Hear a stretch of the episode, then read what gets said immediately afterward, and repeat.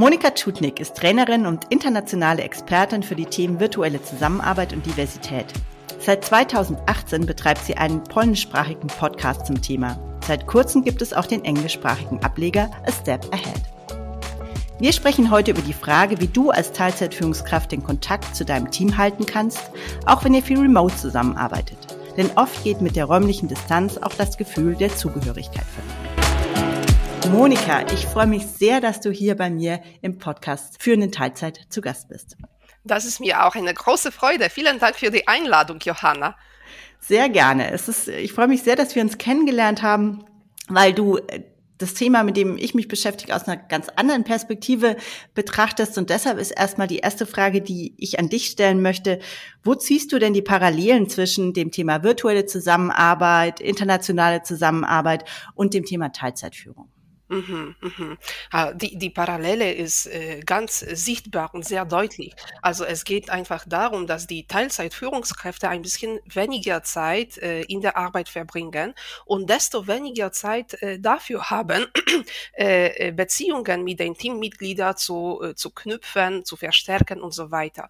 Und ähm, äh, besonders in den virtuellen Teams, ja, und besonders in den digitalen Zusammenarbeit und auch wenn man international zusammenarbeitet, arbeitet, ist es besonders wichtig, ähm, äh, das, das sorgfältig, das aufmerksam zu machen, weil äh, man in den digitalen Räumen, weil man in den inter, interkulturellen Räumen auch äh, verschiedene Be Bedürfnisse hat und äh, deshalb macht, macht es den größten, den größten Sinn, dass die Zeit, die so eine Teilzeitführungskraft äh, mit den Teammitgliedern verbringt, von, von der besten Qualität ist, aber auch die Bedürfnissen von den beiden Seiten entspricht.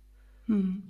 Ja, was du sagst, macht für mich total Sinn. Ich erlebe auch so in meinen Trainings oder äh, wenn ich ins Gespräch komme mit Teilzeitführungskräften immer wieder genau diese Frage, ja, wie kann ich den Kontakt zu meinem Team halten? Weil Teilzeitarbeit eben ganz oft eben auch mit Remote Work einhergeht. Die meisten Teilzeitführungskräfte arbeiten nicht mehr Vollzeit im Büro, gerade wenn es der Job hergibt. Es gibt viele, die ich kenne, die auch komplett remote arbeiten und dann eben auch sehr stark getaktet sind und eben dafür zu sorgen, dass bei dieser, in dieser Kombination aus virtueller voller Zusammenarbeit und einer hohen Taktung das Gefühl füreinander nicht verloren geht. Ich glaube, das ist eine ganz große Herausforderung. Ja, und es geht auch um das äh, Vertrauen. Also Vertrauen ist äh, so wie eine Versicherung. Ja, man braucht Vertrauen. Also falls etwas Falsches passiert, falls etwas Schlimmes passiert, dann braucht man Vertrauen, damit man äh, zu diesem Thema irgendwie offen sprechen kann. Ja, und wie baut man Vertrauen in diesen virtuellen Teams? Das ist eine sehr große Frage. Eigentlich, vielleicht ist die junge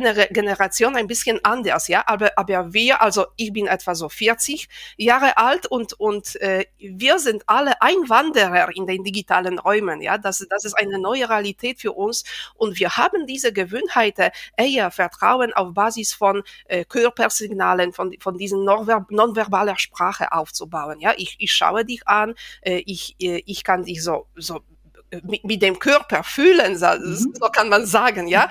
Und, und dann, dann äh, fühle ich mich besser mit dir, ja, als, als eine äh, Person, mit der ich zusammenarbeite oder als meine Führungskraft, ja. Das, das, das geht, das geht natürlich auch äh, so. Und wenn wir diese äh, nonverbale Körpersignale verlieren, dann sind wir alle äh, irgendwie auch verloren. Wir wissen nicht, wie wir jetzt das Vertrauen aufbauen möchten, ja.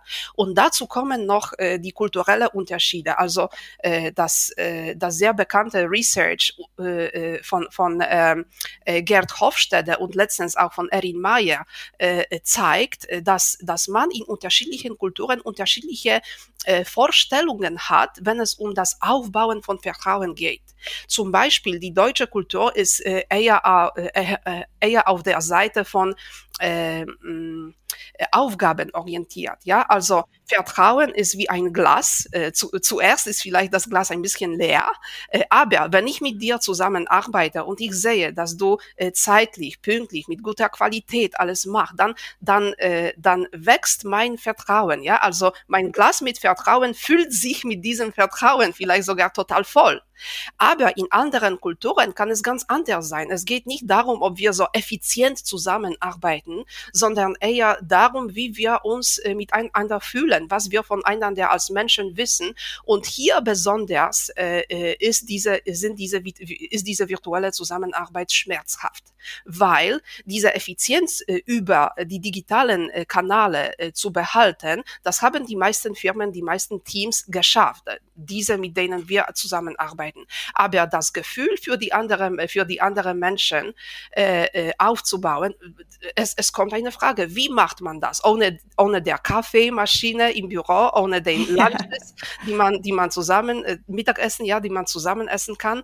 Äh, diese Gelegenheiten sind jetzt verloren und deshalb muss man äh, sich ähm, eine äh, bestimmte Zeit nehmen und sich diese Aufmerksamkeit nehmen, äh, äh, das Vertrauen zusammen aufzubauen. Und äh, zum Beispiel, wenn wir es, wenn, wenn wir es in Polen machen, was bedeutet das? Äh, ich kann dir vertrauen, wenn, wenn, äh, wenn ich ein bisschen mehr von dir weiß. Also zum Beispiel weiß ich, äh, ob du Kinder hast oder was hast du in der Vergangenheit gemacht, was für Hobby du hast, äh, was, äh, was, äh, warum bist du verrückt vielleicht? das, das, also ich kenne dich einfach als einen Menschen. Ja, diese Begrenzung zwischen Arbeit und Privat ist nicht so deutlich. Und sowieso ist die polnische Kultur äh, nur in der Mitte von dem ganzen äh, Dimension. Wir, wir sprechen von von einem Dimension von Task, äh, Aufgabenorientiert und äh, Beziehungen orientiert. Mhm. Ja, mhm. Die, äh, die, deutsche Kultur, so zeigt die die Untersuchung, das Research, äh, ist eher auf der Seite von der aufgabenorientiert, die polnische Kultur so in der Mitte von der ganzen Skala und, äh, und es gibt viele andere Kulturen, wie zum Beispiel Philippiner, ja, Mexiko, äh, Japan, China, äh, äh, viele asiatische Kulturen insgesamt, wo man äh, tatsächlich sehr, sehr mehr Aufmerksamkeit auf die, auf die, auf das Aufbauen von Beziehungen äh, legen muss. Also das ist die eine Sache, ja. Äh, wie baut man Vertrauen in den interkulturellen Räumen? Gestern habe ich äh, mit, äh, mit einer Gruppe äh, eine Diskussion gehabt. Wir haben eine internationale Gruppe äh, zum Thema Vertrauen, ja genau. ja, ein Zufall. Und, ähm, und sie haben gefragt, na ja, aber, äh, aber zum Beispiel die Amerikaner, sie machen immer so ein Smalltalk, ja. Und äh, äh zum Beispiel die Deutschen erwarten das nicht. Das ist eine Überraschung, diesen Smalltalk am einfach zu haben. Und bedeutet das, dass die Amerikaner so eher so ähm, äh, beziehungsorientiert sind? Na, das ist eine falsche äh, Annahme. Na, die, die amerikanische Kultur zum Beispiel ist auch sehr stark Aufgaben, aufgabenorientiert und das Smalltalk, der Name zeigt sogar das Small, das kleine Sprechen, ja, das kleine unwichtige Sprechen, damit wir später so schnell wie möglich in die An Aufgaben einspringen können, ja. In vielen Kulturen von der Welt ist es umgekehrt, dass das kleine Sprechen am Anfang, das ist kein, kein Smalltalk, sondern ein wichtiger Teil äh, von, äh, von diesem Vertrauen aufbauen, von, von, äh, von den Beziehungen Beziehungen knüpfen und auch äh, von, von dieser Linie so die Versicherung äh, äh, für, die, für die spätere schlimme Zeiten irgendwie äh, zeigen. Viele, viele Führungskräfte, mit, mit denen ich arbeite oder wir als Firma arbeiten, haben damit ein Problem. Wie, wie können sie die Mitarbeiter fragen, wie es ihnen so geht, was mhm. ist ihre private Situation und äh, naja, die Leute arbeiten in privaten Häusern, in, in, in ja. den privaten äh, Umgebung. Ja, also alles, was in der Familie passiert zum Beispiel, hat einen direkten Einfluss auf meinen Mitarbeiter. Wieso kann ich nicht fragen? Natürlich, also wir, wir haben lange Diskussionen darum, dass zum Beispiel ein eine Frage. Also wie geht es dir? Ist eine total schöne, total äh, ähm, äh, lockere Frage, die man auf verschiedene Weisen beantworten kann und die es dem anderen Menschen erlaubt, äh, auch etwas von sich selbst, von den eigenen Gefühlen zu erzählen. Also das, das ist die Sache in den virtuellen Räumen. Und äh, wir haben also, also gezielte äh, Kurse, wo die, die Führungskräfte das einfach üben. Also was passiert, wenn man jetzt diese Frage stellt? Wie kann man es sich trauen, ja, diese, diese Frage äh, und, und ähnliche Fragen irgendwie zu stellen und auch diese elegante äh, äh, Gleichgewicht zwischen Privat- und äh, beruflichem Leben äh, zu behalten. Also es geht um das Kümmern, es geht um, um die Aufmerksamkeit auf den anderen Menschen. Und zusätzlich kommt noch die Zugehörigkeit. Es ist so super spannend, was du alles erzählst. Ich überlege jetzt gerade, ich würde gerne noch mal an einem Punkt einhaken. Du hast vorhin über dieses Kontinuum zwischen Aufgabenorientierung und Beziehungsorientierung gesprochen, hast da verschiedene Kulturen ähm, eingeordnet. Und ein Grund, warum ich dich auch eingeladen habe, ist tatsächlich ein Gespräch, das ich mit Anna Fuchs geführt habe vor einigen Wochen, die du auch kennst, glaube ich, die sich auch mit diesem Thema interkulturelle Kommunikation und transkulturelle Kommunikation, glaube ich, war das andere Wort, beschäftigt. Und von ihr habe ich gelernt, dass es quasi, wir haben jetzt über Stereotype gesprochen, ist die Polen, die Deutschen, die Amerikaner. Und ich habe von Anna gelernt, dass es klar diese Stereotype einmal gibt und gleichzeitig ist es natürlich nur die halbe Wahrheit, weil in den Kulturen gibt es natürlich wieder eine riesige Diversität und genauso ist es ja auch in Teams. Also wenn ich sage, okay, die Deutschen sind eher aufgabenorientiert, heißt es ja nicht, dass alle meine Mitarbeitenden so ticken und so funktionieren, sondern ich habe natürlich auf der der äh, Makroebene dann wieder eine ganz hohe ja, Unterschiedlichkeit. Es gibt Menschen, die funktionieren genauso in dieser Aufgabenorientierung und mit denen kann ich auf diesem Level vertrauen und ja, Beziehungen aufbauen und andere Menschen brauchen andere Dinge. Die brauchen eine persönliche Ansprache, die brauchen diesen Schnack an der Kaffeemaschine. Und die wird's, wenn ich jetzt an mich als Teilzeitführungskraft denke und an meine frühere Rolle, dann hatte ich genau diese unterschiedlichen Typen im Team. Es gab die, die, die haben immer nur mal, sind mal vorbeigewischt, gesagt, Johanna, kannst du mir das noch schicken? Okay, passt, danke, tschüss, ja, und damit war die Beziehung total fein. Und bei den anderen, die haben einfach das gebraucht, dass ich mal reinkomme ins Büro oder digital sage, hey, trink mir mal einen Kaffee, wie geht's dir heute, was macht deine Familie, so. Ja. Und, ähm, ja, genau. Vielleicht an dich noch die Frage, wie gehe ich denn mit dieser Unterschiedlichkeit um, die ich ja in der Regel in dem Team dann habe? Ja, eine, eine sehr gute Frage und diese Frage bringt gute Antworten, ja, wenn man die Frage so stellt. Äh, und das, das meine ich erst, also äh, vor allem, also von Anfang an. Die Stereotype sind eine Sache, also das sind die allgemeine äh, Ideen, Konzepte, die wir von anderen Menschen, zum Beispiel Nationen haben. Now, was, was ich zitiert habe, ist Research, ja, also das, das wurde untersucht, wie sich die Leute aus, unter, aus den anderen Kulturen äh, benehmen. Aber wenn, wenn wir von Research sprechen, dann müssen wir auch verstehen, dass nicht alle Menschen aus der anderen Kultur so untersucht waren. Ja, es, es gab nur eine Gruppe, ich weiß nicht, 100, 1000, 200, äh, aber, aber auf jeden Fall ist das nur eine Probe, ja, und ein kleiner Teil. Und deshalb können wir nie von Sicherheit sprechen, sondern eher von Wahrscheinlichkeit, von diesen großen äh, äh, Vergleich von Gruppen. Ja, das, das ist eher so eine Wahrscheinlichkeit. Zum Beispiel, wenn du jetzt äh, es anfängst, mit den Leuten aus äh, Tschechien zusammenzuarbeiten oder mit den Leuten aus Frankreich oder aus Amerika zusammenarbeiten, das ist, was du im Allgemeinen erwarten kannst. Also das, das ist schon hilfreich. Und dazu kommt die noch die, die nächste Ebene, also die Ebene von der transkultureller Kommunikation, äh, trans, transkultureller äh, Zusammenarbeit oder einfach die persönliche Ebene von jeder einzelnen Person. Ja, also als Führungskraft brauchst du einfach äh, die Mitarbeiter zu kennen. Das ist das ist die das ist die beste Antwort. Wenn du die äh, wenn du deine Mitarbeiter kennst dann brauchst du auch äh, nicht zum Beispiel von, von diesen Kulturdimensionen zu denken, weil du jede Person einfach getrennt als diese besondere Person kennst. Aber wie passiert das, dass du diese Le Leute kennen, äh, kennenlernen kannst? Das passiert auch durch äh, sehr äh, genaues Beobachten, ja, sehr äh, viel von Einsicht, viel von Reflexion, äh, wie sich die Leute in meinem Team benehmen, aber auch das Verstehen, dass verschiedene Menschen in meinem Team verschiedene Bedürfnisse haben. Und äh, da, diese, diese falsche Annahme, die ich jetzt in vielen Teams gesehen habe, dass wir irgendwie zusammen effizient zusammenarbeiten, das bedeutet, wir sind alles in Ordnung.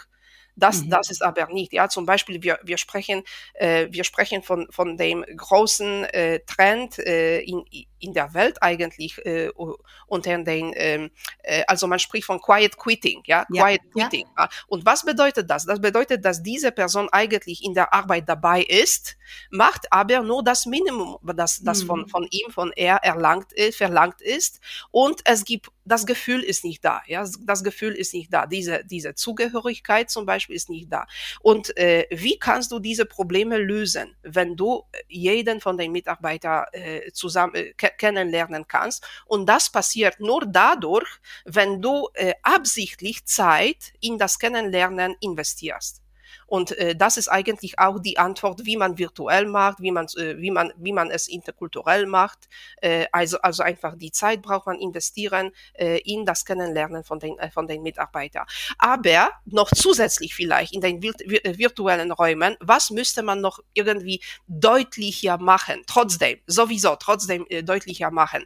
Sichtbar wertschätzen. Ja, also äh, äh, es, es gibt äh, ein sehr gutes Buch zu diesem Thema Digital Body Language. Ja, ich kann mhm. es empfehlen.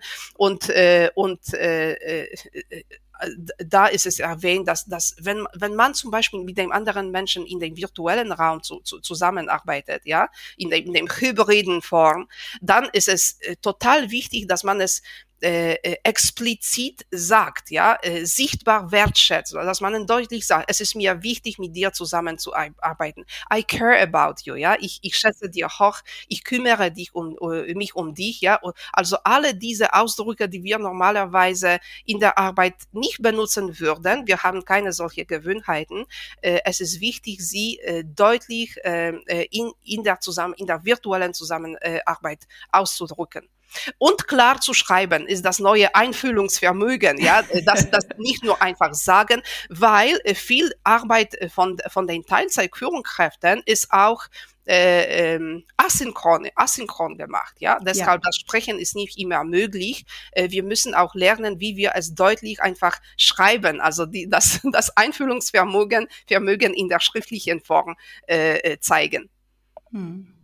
Ja, super spannend. Also den Link zu dem Buch, den packen wir auf jeden Fall in die Show Notes. Dann können die Hörerinnen da mal reingucken, wenn sie Lust haben. Ähm, jetzt hast du schon ganz viel gesagt. Was kann ich denn jetzt als Teilzeitführungskraft tun, wenn ich das Gefühl habe, okay, der Kontakt zu meinem Team könnte besser sein? Magst du noch mal so ein, zwei ganz konkrete Tipps teilen? Äh, die beste Sache ist einfach, dass äh, die, die Ebene von, von, den, äh, von den Gefühlen, von dem Vertrauen, von der Zugehörigkeit direkt ansprechen. Ich würde allen Teilzeitführungskräften es empfehlen, äh, irgendwie in irgendwelchem Punkt äh, so ein kleines Treffen, so ein kleines Gespräch mit dem Team zusammen zu machen oder mit den einzelnen Mitgliedern von dem Team und einfach diese Themen äh, deutlich besprechen. Ja, wie fühlst du dich in dem Team? Ja, das sind wichtige Fragen. Frauen. Wie geht es dir so in dieser unseren hybriden virtuellen Zusammenarbeit? Was, was äh, äh, funktioniert gut für dich? Was sind deine Herausforderungen? Ja, was was äh, könnten wir einfach äh, äh, anders machen als Team als, oder als Menschen? Was brauchst du oder was bedeutet für dich diese Zugehörigkeit? Ja, äh, äh, also davon zu sprechen äh, ist schon wichtig. Das ist die eine Sache, die ich empfehlen möchte. Und die andere Sache ist äh, tatsächlich Vorbild für die für die Mitarbeiter zu sein. Also mhm. wenn wenn ich jetzt von diesem diesen äh, Sachen offen äh, mit den Teammitgliedern sprechen möchte, dann muss ich zuerst selbst imstande sein, irgendwie zum Beispiel von meiner persönlichen Situation etwas empfehlen oder äh, äh erzählen oder von meinen Gefühlen äh, oder äh, davon, was ich in dem, in dem Team jetzt erreichen möchte. Dadurch lernen die Leute, dass es sicher ist, dass es safe, ja, dass es sicher ja. ist, äh, von diesem, äh, von diesen Themen jetzt äh, in diesem virtuellen Raum zusammen zu sprechen. Mhm und äh, sie erhalten, wir, wir nennen das ein Teil von der psychologischen Sicherheit. Ja, ja? genau. Ja. Äh, und und da, da, das baust du da, auch dadurch auf, äh, dass du selbst Vorbild für, für die Mitarbeiter in dem Team äh, bist. Also das sind meine zwei Empfehlungen. Vielleicht zum Abschluss erstmal möchte ich mich bei dir sehr bedanken, dass wir dieses Gespräch auf Deutsch führen konnten. Das ist nicht selbstverständlich. Du hast, glaube ich, in Leipzig studiert, deshalb sprichst du so gut Deutsch. Also danke dafür erstmal. Und vielleicht zum Abschluss, ähm, wir haben schon so über internationale ähm, ja, Stereotype gesprochen, aber vielleicht zum Abschluss nochmal, was ist denn typisch deutsch und was ist typisch polnisch? Ah, ich, kann dir, ich kann dir nur erzählen, was die Stereotypen von Deutschen in Polen sind. Ja, das, sehr gerne. okay, also, also die Pünktlichkeit ist da, ja, die, die gute Qualität ist da. Also ein bisschen von diesen, von dieser Trockenheit in, in Beziehungen ist auch da, das muss ich auch bestätigen.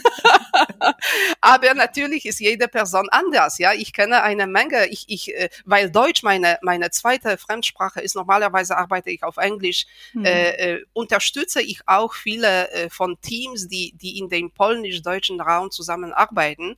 Und äh, da, da kommen schon die Stereotypen vor. Äh, und es ist auch so, dass wenn man etwas sich denkt, dann, dann äh, wird es zu Wahrheit, ja, mhm. äh, äh, weil man so, so stark von diesem Gedanken beeinflusst ist.